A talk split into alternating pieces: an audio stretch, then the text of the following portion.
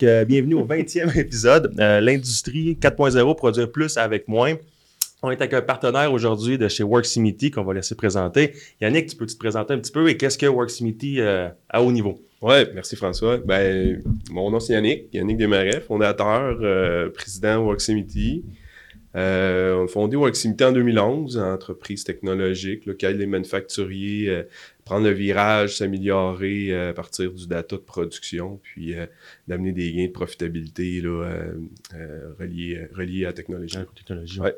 C'est super. Écoute, moi, c'est le fun parce que Worksimity, ça fait quelques années, mais comme tu le sais très bien, mais j'ai pu le voir, j'ai pu être témoin de la, progression, puis c'est assez incroyable que vous avez passé de, de toi, après ça, à 2, 3, 4, 5, 15, 20, 30, 40, 50. C'est incroyable la, progression que j'avais réussi à faire.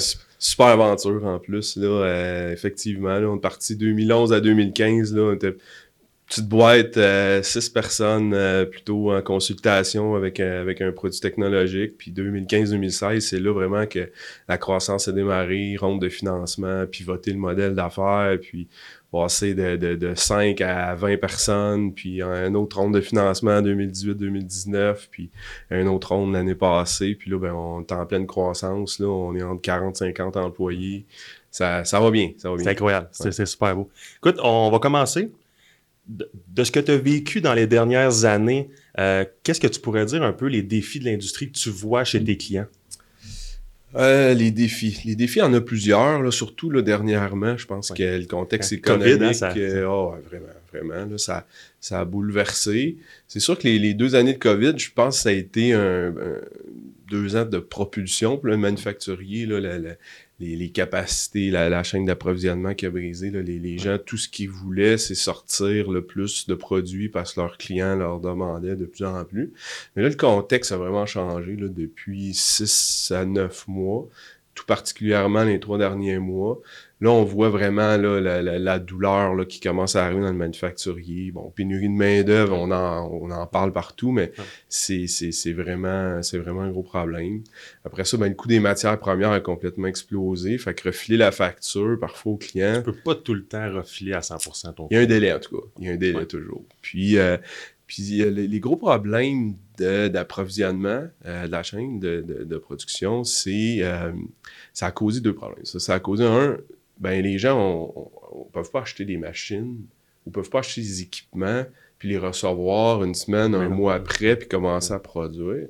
Donc, il y a des délais. Fait que ça, c'est ça, c'est le premier gros problème que ça, que ça a causé, c'est qu'on peut pas répondre aux, demandes de capacité supplémentaire de nos clients à cause qu'on n'a pas accès aux équipements rapidement. Le deuxième, qui commence à avoir un, double impact que, que, mes clients m'en parlent de plus en plus, c'est euh, quand on n'est pas capable de fournir à nos clients, qu'est-ce qu'on fait? On tombe en mode défensif, donc on, se crée un inventaire. On achète de la matière première plus qu'avant, puis on fabrique, puis on stocke des produits finis. plus cher la matière première, d'un.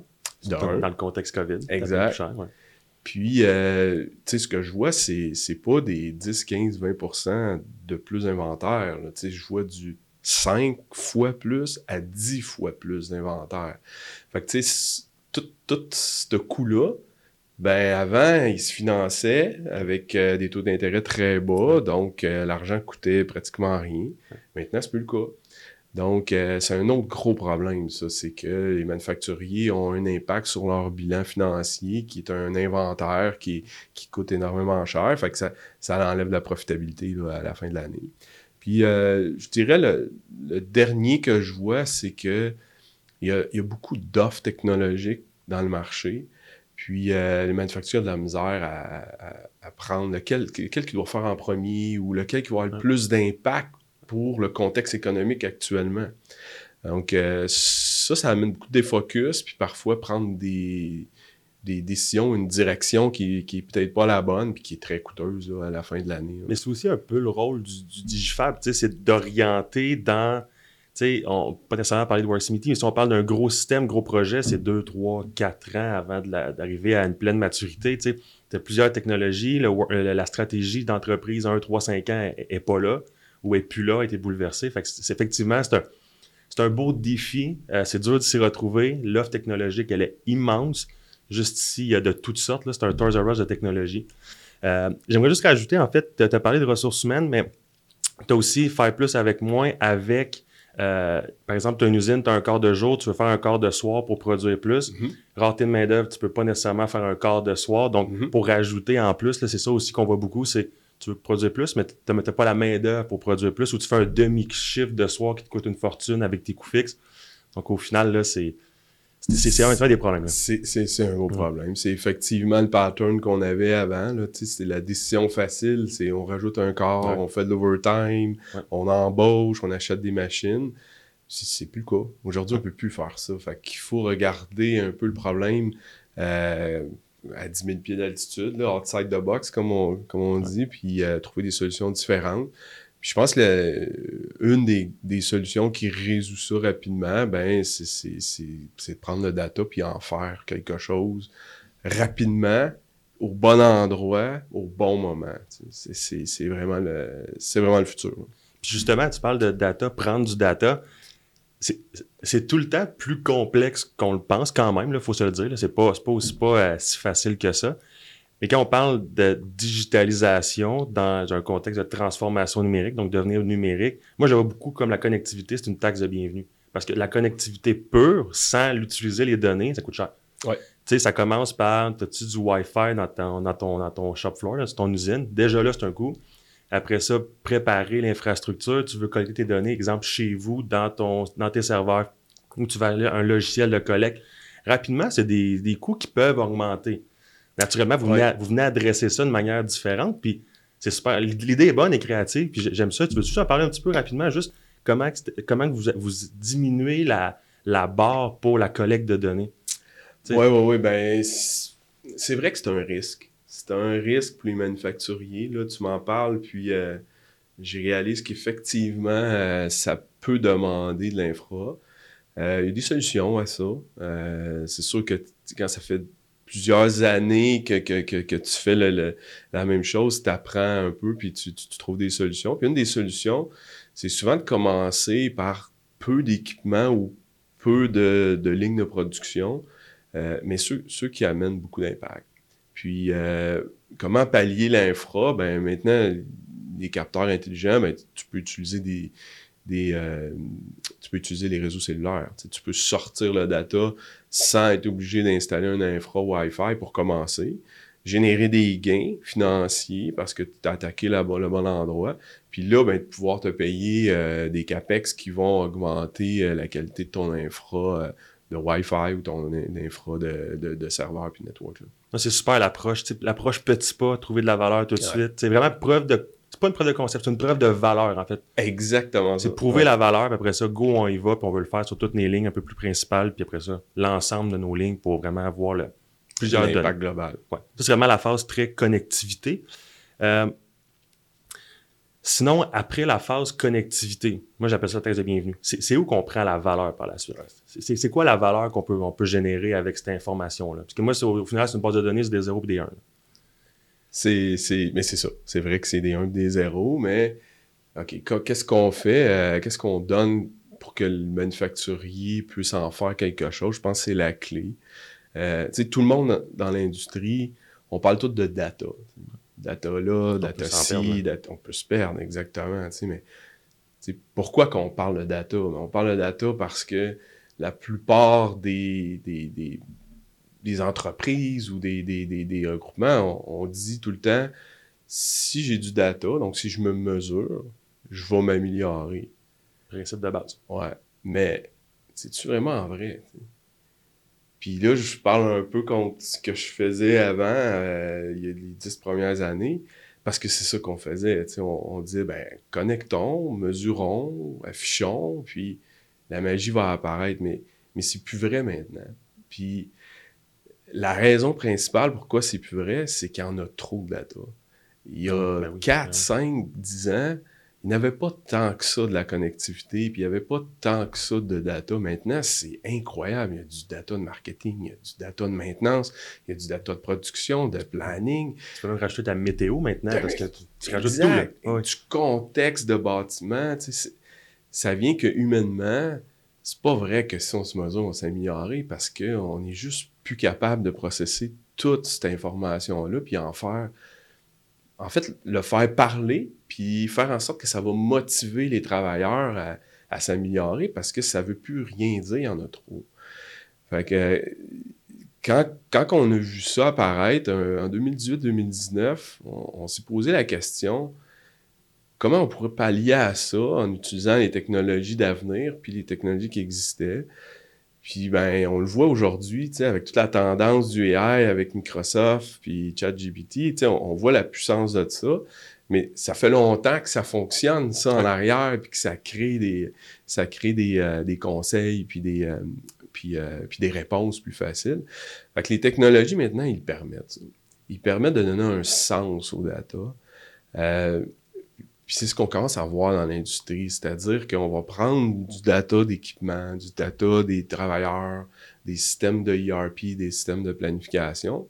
on est en mesure de de venir scanner chaque jour euh, un pattern, donc quelque chose qui se répète à chaque jour ou à chaque quart de travail ou, ou euh, à, excusez-moi, à chaque euh, planification de production.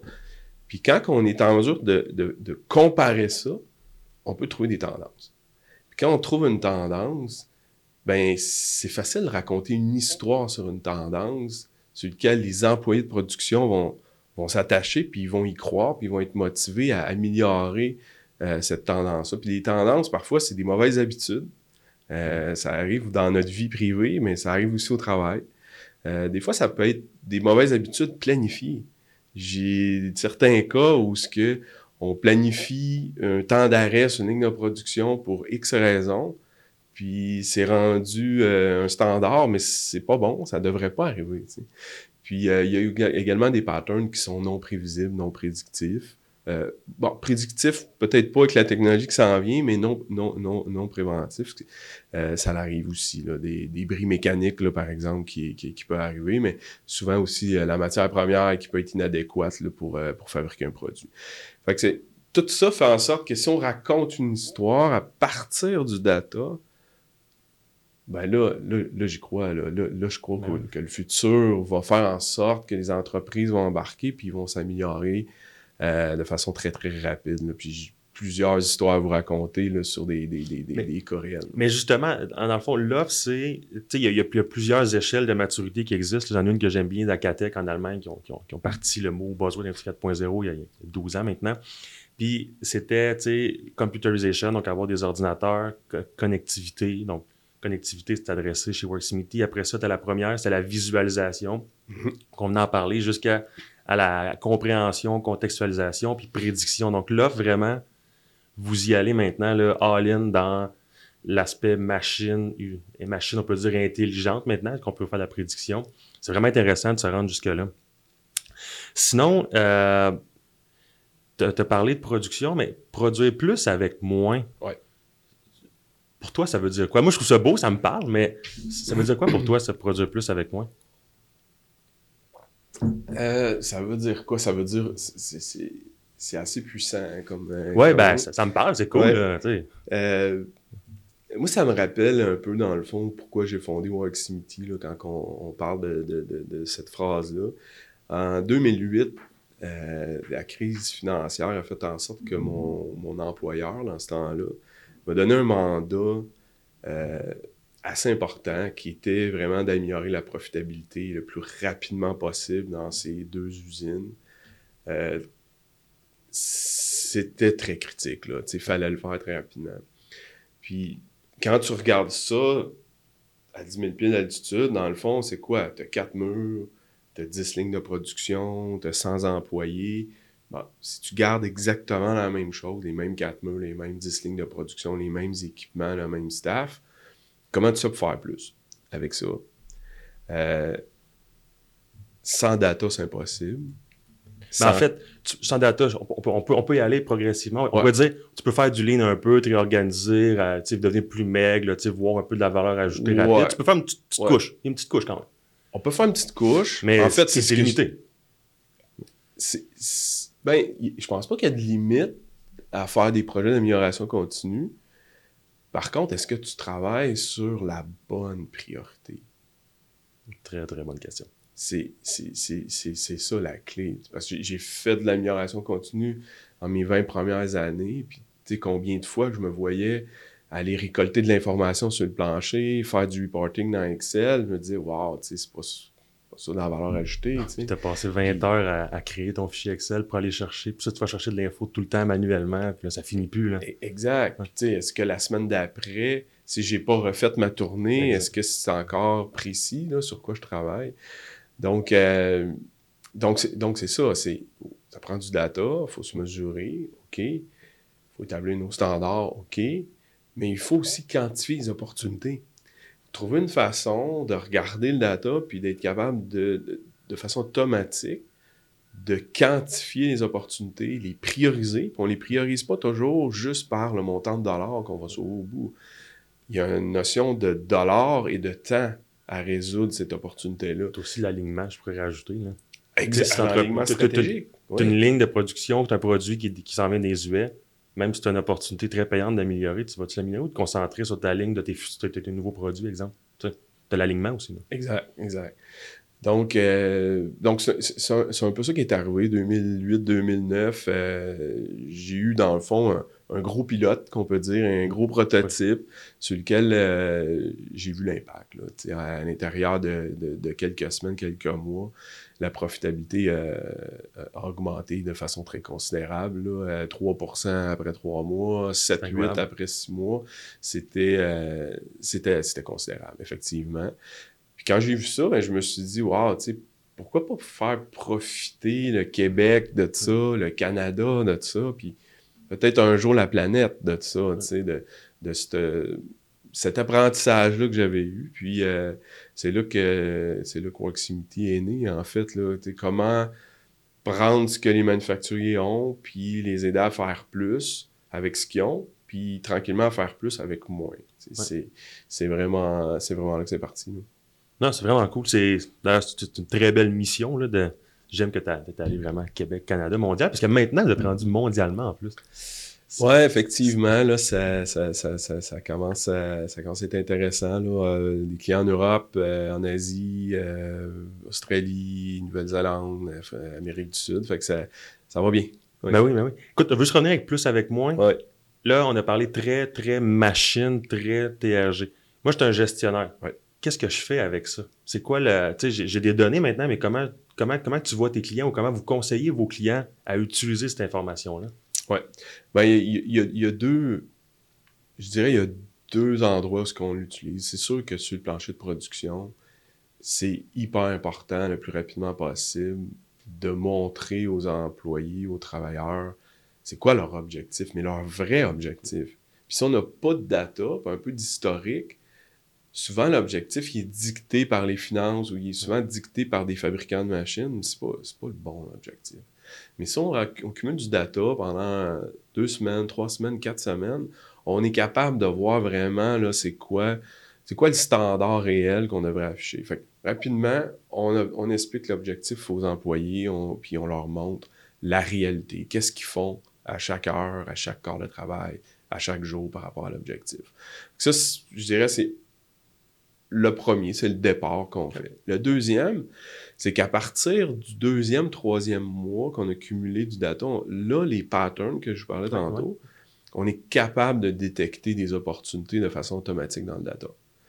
Euh, c'est là que la valeur commence à, prendre. ouais. Puis là, ben, à partir de ces opportunités-là, ben, c'est sûr qu'un CFO ou un directeur d'amélioration continue ou un plant manager, un gestionnaire d'usine, quand il commence à voir apparaître que l'opportunité numéro un, c'est euh, shift change, le changement de corps de travail, excusez-moi, entre le jour puis le soir, euh, quand on produit euh, tel produit sur la ligne numéro 14, là, ça commence à parler. Là, là il, y y a un focus.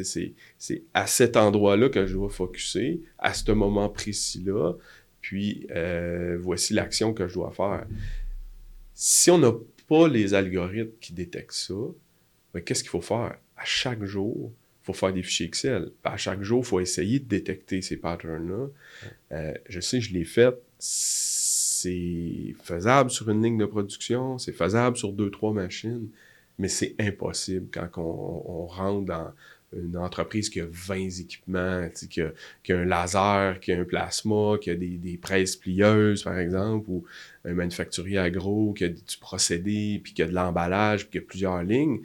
C'est impossible de comprendre tous ces contextes-là, tous ces patterns-là. Puis c'est là que les algorithmes viennent, viennent, euh, viennent aider.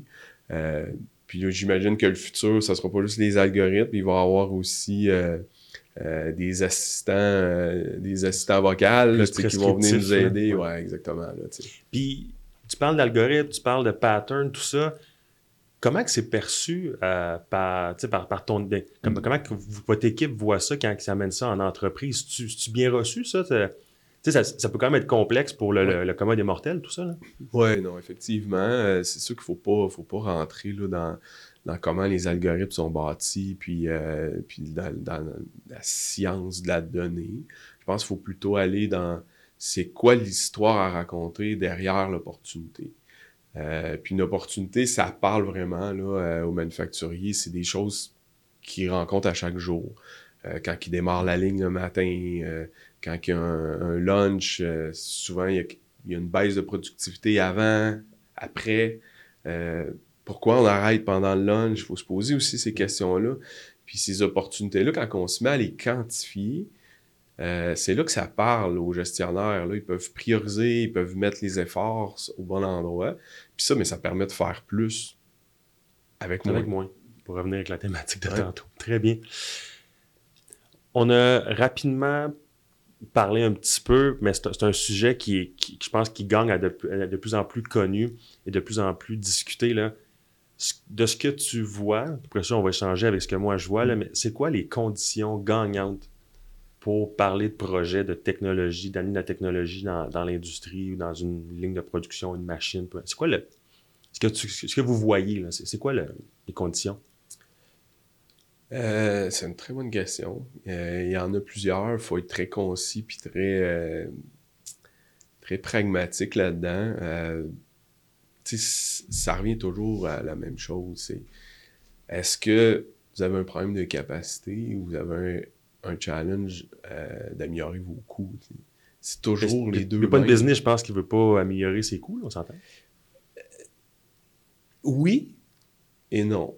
Quand on est dans un, gros blitz de, croissance, puis quand je parle de croissance, j'ai vu dans les deux dernières années des 30-40% de croissance dans le manufacturier, j'ai vu du 80, c'est quasiment doublé. Euh, les coûts, oui, c'est important, mais ce n'est pas une priorité. La priorité, c'est de fournir son client. La priorité, c'est d'être capable d'avoir les machines, la main-d'œuvre pour être capable de, de, rencontrer ça. Fait ça peut arriver parfois que nos clients, euh, quand on leur pose la question, c'est oui, les coûts, c'est important, mais aujourd'hui, ce que je veux parler, c'est je veux en faire plus. Je veux sortir plus d'unités à l'heure, par jour, par corps. Euh, fait que ça vire toujours autour de ces deux éléments-là. Euh, après ça, comment qu'on rend ça très, très pragmatique, très concis? Ben, c'est avec, avec des diagnostics. On va très rapidement aller connecter un, deux, trois équipements critiques au goulot euh, pendant deux semaines à un mois. Puis euh, à partir de ça, ben, on est vraiment capable de, dire au manufacturier, ben, vous êtes en TRG à X. Euh, puis ben, la moyenne des clients dans l'industrie sont à X, Y. Puis nous voici les top 3 opportunités qu'on a décelées. Avec seulement un mois de data, on en a quand même décelé. Puis euh, on, part avec ça. C'est très, très pragmatique. J'ai connecté, je me suis benchmarké, je pourrais être là, puis voici entre le 50% et le 85%, j'ai déjà trouvé 15% d'opportunités en un mois. Donc, c'est très pragmatique. donc, toi, tu vois vraiment la condition gagnante, c'est faire la preuve de valeur rapidement chez le client pour qu'il adhère à s'améliorer, en fait. Oui, oh, moi je crois ça euh, définitivement. Ça donne un momentum aussi. Euh, quand on en fait peu de lignes ou peu de machines, ben là, on se retrouve à avoir une espèce de buzz avec les employés aussi, là, où ce qu'ils parlent à ses collègues. Donc là, on est plus en mode de, les employés tirent sur la solution au lieu qu'on arrive qu'on on déploie une solution, puis les gens souvent voient ça un peu comme un, espion ou euh, c'est quoi ça, là, tu sais? Fait qu'il faut faire attention aussi à ça. Fait qu'en prenant des petites bouchées très rapidement, montrant la valeur très rapidement, puis des comparatifs dans l'industrie, ben c'est très facile là, d'embarquer de, avec un retour sur investissement, puis de le quantifier, puis de le suivre. Moi, une des conditions gagnantes que j'entends souvent, puis euh, c'est d'avoir un, champion. Je vais t'avouer que j'ai toujours eu une petite réticence, c'est très personnel, c'est je trouve que ça va être beaucoup de, de, pression sur une personne pour qu'il vienne euh, amener la, la, prophétie, si on veut, là, qui vienne amener la, bonté. Puis j'ai eu un article de thèse qui est super intéressant, c'était tu as le champion, qui est souvent un ingénieur, parfait mais tu vas avoir son, directeur, donc au niveau exécutif, que lui va être un peu le, gestionnaire 4.0, un peu le, patron 4.0, qui lui s'assure que, tu sais, autant top-down que bottom-up, l'information, elle, se promène très bien. C'est pas juste sur l'ingénieur en, amélioration continue ou l'ingénieur d'usine que lui, il est pogné, mais là, j'ai pas donné mon, point de vue, mais comment toi, tu vois ça? Mettre le, tu sais, soit avoir un champion ou une équipe, un comité champion ou peu importe. C'est quelque chose que vous, vous prônez, si tu Écoute, c'est super intéressant que tu apportes ça. Euh, l'industrie a pris de la maturité, euh, François. C'est drôle. Tu me poses cette question-là, puis euh, c'est plus vrai qu'on a besoin d'un champion. J'aime ça où on s'en va, là. Ouais. Mais c'était vrai avant. Parce qu'avant, il fallait, ouais, il fallait évangéliser, il fallait former, il fallait. Il y avait beaucoup d'éducation à faire, puis nous, on fournit des technologies, euh, nos compatriotes qui font des choses semblables à nous aussi, puis à un moment donné, on a une limite à, éduquer nos clients, fait qu'on on, mettait toutes nos billes sur un champion. Euh, maintenant, c'est plus vrai. Je, me rends compte que les entreprises ont pris la maturité, les employés de production ont pris la maturité, il y a beaucoup plus de jeunes aussi sur les planchers de production qui, eux, ben, donnent pas un papier-crayon, ça fonctionne. pas d'iPad, Non, exact, exact. Donc, euh, je pense que c'est là la clé. Il faut que le data motive les travailleurs. Il ne faut plus pousser de l'information sur un écran TV qui veut rien dire, puis qui va juste donner un objectif, puis une couleur, puis on pense que la magie va arriver, mais, ça n'arrivera plus. Parce que c'est un effet de groupe, puis l'effet de groupe, il faut que le challenge de la journée ou le challenge du corps de travail, faut que tu me racontes une histoire. Puis il faut que ça me parle. Puis si ça me parle, là, je suis engagé. Je vais engager mes collègues de travail, puis on va l'atteindre, l'objectif. On va même le dépasser. je pense qu'il est là la clé maintenant. C'est il faut faire parler le data, le mettre dans un contexte, puis lui raconter une histoire. Puis ça devient comme un peu une opportunité en arrière d'une histoire. Puis c'est pas vrai qu'on a d'un champion rendu là. On a besoin d'avoir l'engagement de nos gens à, à participer au challenge de la journée. Oui, puis quelque chose que je crois fondamentalement, c'est qu'il n'y a personne qui rentre dans l'usine en disant aujourd'hui, je vais avoir une mauvaise journée de production. Ça, je pense que c'est unanime. Là. Ce qui arrive, c'est mauvaise matière première. Fait que là, la machine, ça colle, ça jam, peu importe. Ça peut être ça. Après ça, ça peut être il y a un bris mécanique sur la machine, tout ça. Puis d'avoir la possibilité d'avoir un, un, contrôle au niveau de la production, ça peut quand même te donner du, un peu du data pour dire ma machine aujourd'hui, ça a été terrible, puis voici la perte qu'on a. Tu sais, c'est comme, ça, va donner une voix aux gens d'usine qu'avant, je crois qu'il n'y avait pas nécessairement de dire Ah, ça a été mal aujourd'hui, puis ça, a fini là. Tu sais.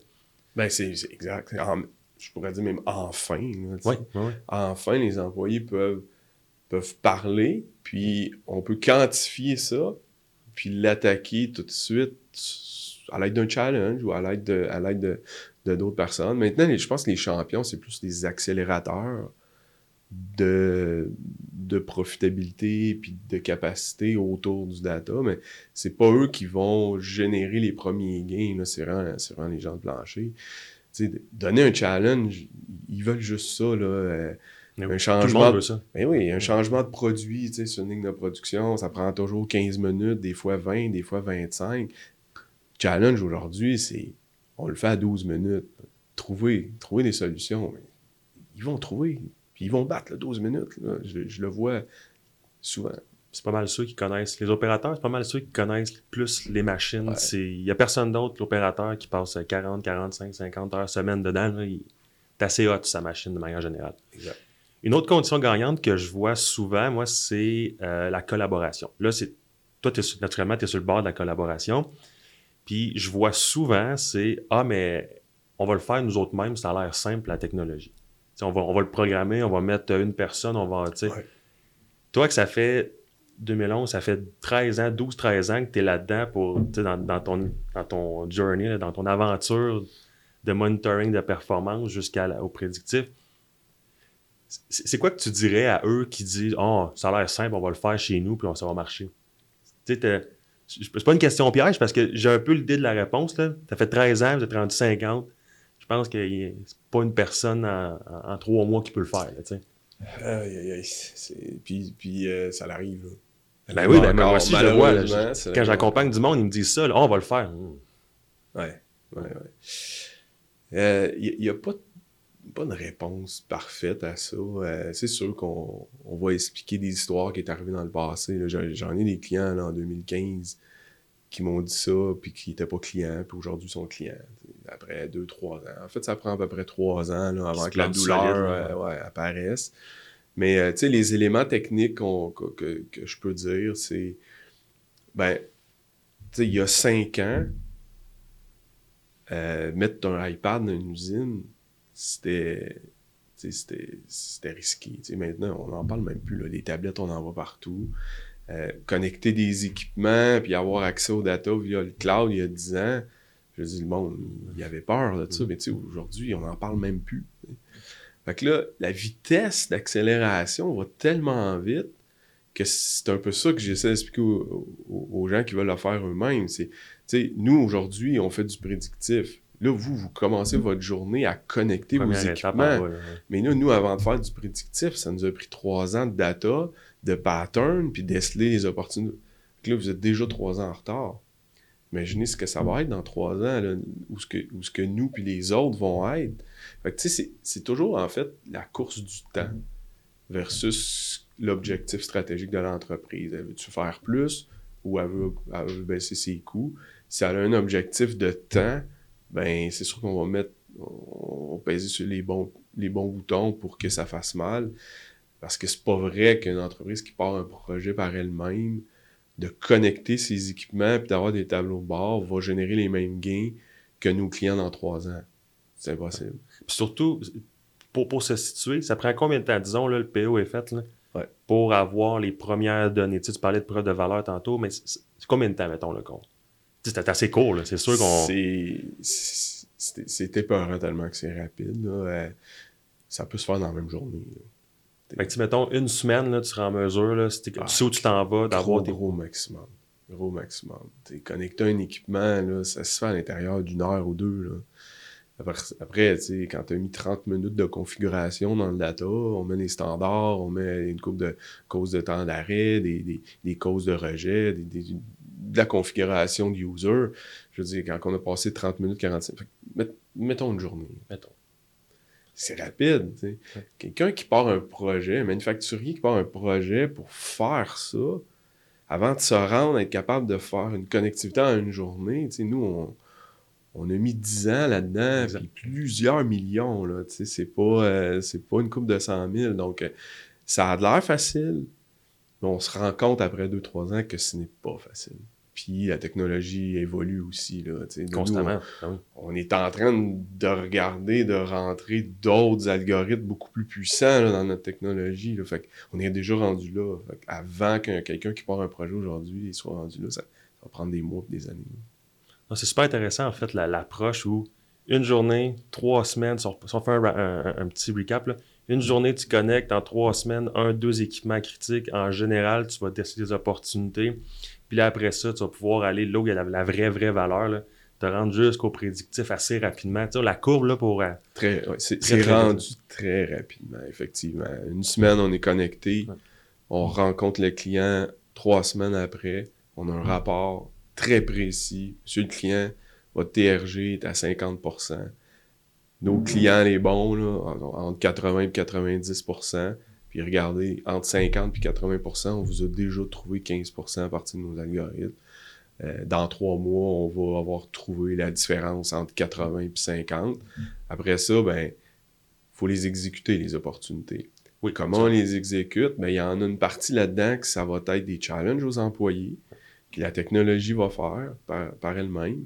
Puis il va y avoir des opportunités qui vont être un petit peu plus, euh, euh, disons, stratégiques. Ou, par exemple, est-ce que le produit ABC euh, vaut vraiment la peine de continuer à le faire parce que c'est lui qui fait en sorte que votre TRG est à 50% Donc là, il y, a un, choix. On augmente les prix de mhm. ce produit-là pour combler la perte de 50% ou on l'envoie à un sous-traitant, puis lui, s'arrangera avec son 50% ou on arrête de le faire. Ou on fait des gros projets d'amélioration continue, puis on trouve une façon de, le prendre à 50 puis de l'amener à 80. Fait que tu sais, c'est toujours dans les quatre cadrans là, tu sais, qui, que ça arriver. Fait que ça, c'est très, c'est très rapide, ce genre d'informations-là qu'on est capable de donner euh, à nos clients. c'est vraiment super intéressant. Euh, on a Console gagnante m'en reste une que, que je tiens beaucoup très humaine derrière, c'est la, gestion de changement. Puis tu n'as un petit peu parlé, tu sais, tu montes une opportunité, puis là, tout le monde met les bouchées doubles pour le faire. Puis qu'est-ce qui est assez pertinent dans votre cas, c'est que tu vas voir le chiffre s'améliorer. Exact. Mais ça, gestion de changement, c'est une chose que dans, dans votre parcours d'accompagnement, vous devez sûrement passer par là, ça c'est sûr est-ce que vous êtes équipé à l'interne pour aider les entreprises dans, c'est pas nécessairement la, grande gestion de changement, mais très comment appliquer, comment utiliser les données, comment les, comment les comprendre, comment que tout le monde les comprenne jusqu'à voir une amélioration. C'est quelque chose que, vous faites chez vous aussi, ça? Oui, on, en fait une partie. C'est sûr qu'on ne peut pas tout faire pour euh, normal, mais, on, en fait, on en fait une bonne partie. Le premier mois, le premier 30 jours est très critique dans un projet faut que le data soit bon. On ne peut pas afficher un data qui n'est pas bon, sinon on perd carrément l'engagement des employés. le premier mois, nous, on a quelqu'un, là, c'est un département euh, spécifique à ça. C'est son travail de s'assurer que l'adoption, le data, la configuration, la formation est bonne. Ça a duré environ quatre semaines, euh, ça. Après ça, ben, j'ai des options là, dans, dans, dans, dans les services qu'on peut offrir. Ça peut être des partenaires qui sont des, des, des, firmes de, consultation ou ça peut être ça peut être nous. Parce que là, ben, à tous les trois mois, on va avoir comme une rencontre de, de, de, revue du projet. Puis là, ben, on arrive avec soit plus de formation, euh, soit différentes configurations parce que le contexte économique ou le contexte d'entreprise a changé. à chaque trois mois, on va avoir des suivis. Puis j'ai des clients parfois qui disent ben, J'aime tellement ça des suivis trimestriels que j'aimerais ça que tu le fasses à chaque mois. J'en ai quelques-uns qui disent J'aimerais ça qu'à chaque semaine, tu sois dans mon meeting de, de, production. Mais en fait, c'est que ça. Puis je regarde, je le vois comme ça c'est tu as comme l'expert des données sur la carte, ben à la carte, là qui vient juste t'appuyer, puis qui, connaît ça, parce que vous faites plusieurs entreprises, mais qui connaît ça, puis ça ajoute une valeur, c'est certain, dans, dans, ces rencontres-là, ça, c'est évident. Exact, exact. Puis de fait, on, on, doit avoir fait à peu près 300 usines depuis, euh, depuis le début, mais le fait d'avoir fait ça, ben, c'est sûr qu'il y en a que ça a été des échecs, là, on se le cachera pas, on a tout... Euh, mais on apprend de ça. On a appris tellement que maintenant, quand les rencontres trimestrielles se font, on est capable de, dire des conseils, mais tel client, quand c'est arrivé tel problème, on a décelé une opportunité, ben il l'a réglé de telle façon. Puis ça, ben, ça amène énormément de valeur. En fait, c'est la notion de temps. Là, au lieu de faire essai-erreur, on, boum, on devient, euh, on devient très productif euh, jour 1. Ben oui, tu changes de oui, ça va bien, oui, on s'est amélioré à voici nos chiffres d'amélioration face à l'action. Fait que ça change complètement la dynamique. Ça, c'est sûr, sûr, sûr. Là, quand on parle de, euh, en fait, d'adoption de, la, technologie, il y a une des autres conditions que j'aime, c'est parler de cas à succès. Ouais. Là, je suis sûr que tu en as deux, trois dans ta poche en arrière que tu peux me parler. C'est quoi un peu les cas à succès type qu'un client peut avoir en monitorant sa production jusqu'à en allant avec l'intelligence artificielle pour l'aider à déceler des opportunités d'amélioration? C'est quoi les, cas typiques? Là? Euh, ben, un cas typique, c'est. J'en ai plusieurs. Il y en a un qui fait. Euh, il fabrique des docks de ventilation pour le, résidentiel. Euh, lui, ben, il reçoit des, feuilles d'aluminium, des feuilles de métal. Euh, puis ben, il y a des équipements qui vont, qui vont transformer cette feuille-là à, un tuyau rond pour, pour la ventilation. quand on est arrivé là, Premièrement, il ne savait pas c'est quoi son goulot. Donc, il ne savait pas c'est quel équipement était le goulot. Il avait une bonne idée, mais il n'était pas certain. le data a permis de le déceler, puis a permis surtout de le mesurer. très rapidement, il s'est attaqué au goulot, puis il l'a amélioré, ce qui a fait en sorte qu'il a pu faire beaucoup plus avec ce qu'il avait. Euh, mais ce qui est arrivé de très intéressant, c'est qu'à un moment donné, ces clients-là ont eu un boom de croissance, puis la décision euh, de, doubler, en fait, sa capacité, c'était ben, j'achète des équipements, je construis, puis je double euh, le nombre d'employés, puis etc., etc. Juste à temps qu'à un moment donné, on s'est dit, ben, pourquoi qu'on n'essaie pas de mesurer euh, des équipements non goulot? Puis, de prendre la cellule de travail qui est non goulot, qu'habituellement, on va pas là, mais Là, on s'est dit, il y a 12 employés, là. Essayons donc d'aller sauver 3-4 employés. Sur des non-goulots, on va prendre ces 3-4-là, on va créer un autre corps de travail sur la machine goulot, on va doubler la productivité, pas la productivité, mais la capacité de l'usine. Puis c'est ça qui est arrivé. Euh, je me rappelle plus si c'est 3, 4 ou 5, mais Incroyable. ils ont été capables de partir un, un autre corps de travail avec ça. Fait que des fois, c'est, ça peut être contradictoire d'aller se mesurer partout dans l'usine après avoir réglé le goulot.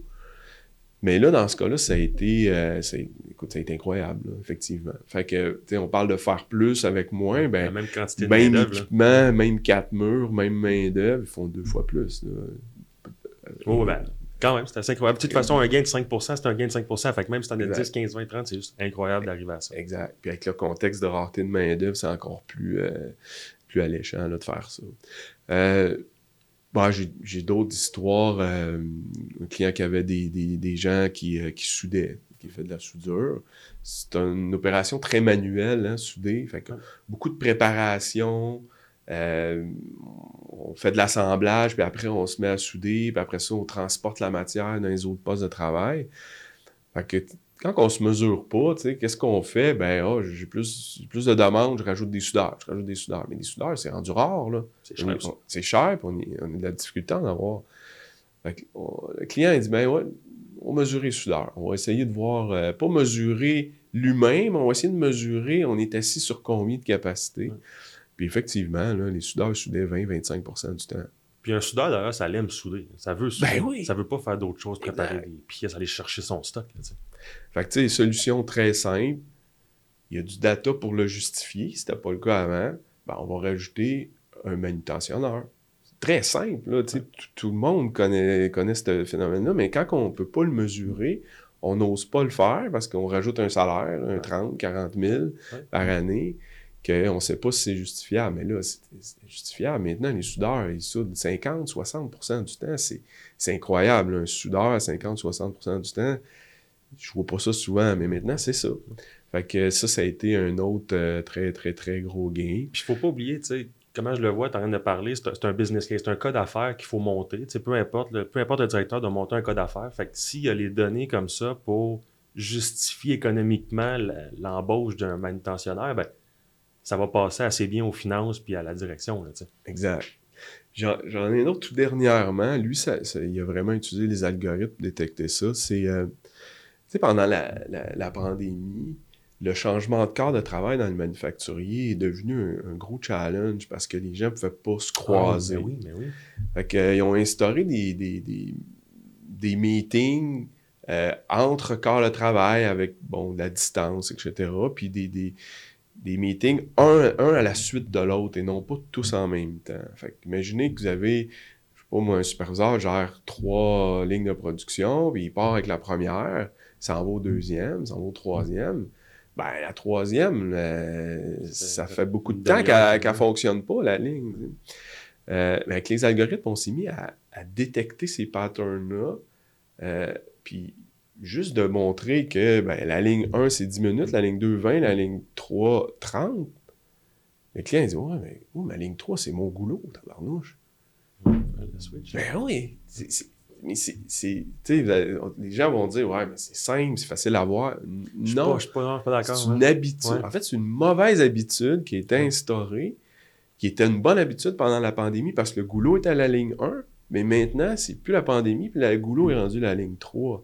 Mais sans le data mesuré qui vient nous le dire à chaque jour, hey, vous êtes assis sur 30 minutes, vous êtes assis sur 30 minutes, ben c'est presque impossible à détecter puis à, le régler. Ça, c'est, aussi, c'est énorme. On, parle de, on parle de 1 à, 1 à 1,2 millions d'unités de plus par année que ce man- ce manufacturier-là peut sortir. 50, 60 pièces l'unité, on peut faire nos chiffres, là, c'est, c'est- énorme, c'est énorme. Disons que ça se rentabilise bien. euh, la, la- la- Des fois, je me dis, on cherche pas assez cher pour tout ça, tu sais, mais c'est ça, à un moment donné, il faut faire une moyenne, là, puis il faut trouver le, le- le juste milieu. là. Ah, ben écoute, c'est super. Merci beaucoup, Yannick. C'était super intéressant d'en- d'entendre au niveau de la technologie. Euh, Worksmithy, belle entreprise. Et puis, euh, merci encore une fois. Ben, merci à toi, François, pour l'invitation. Euh, belle rencontre. Merci. Merci.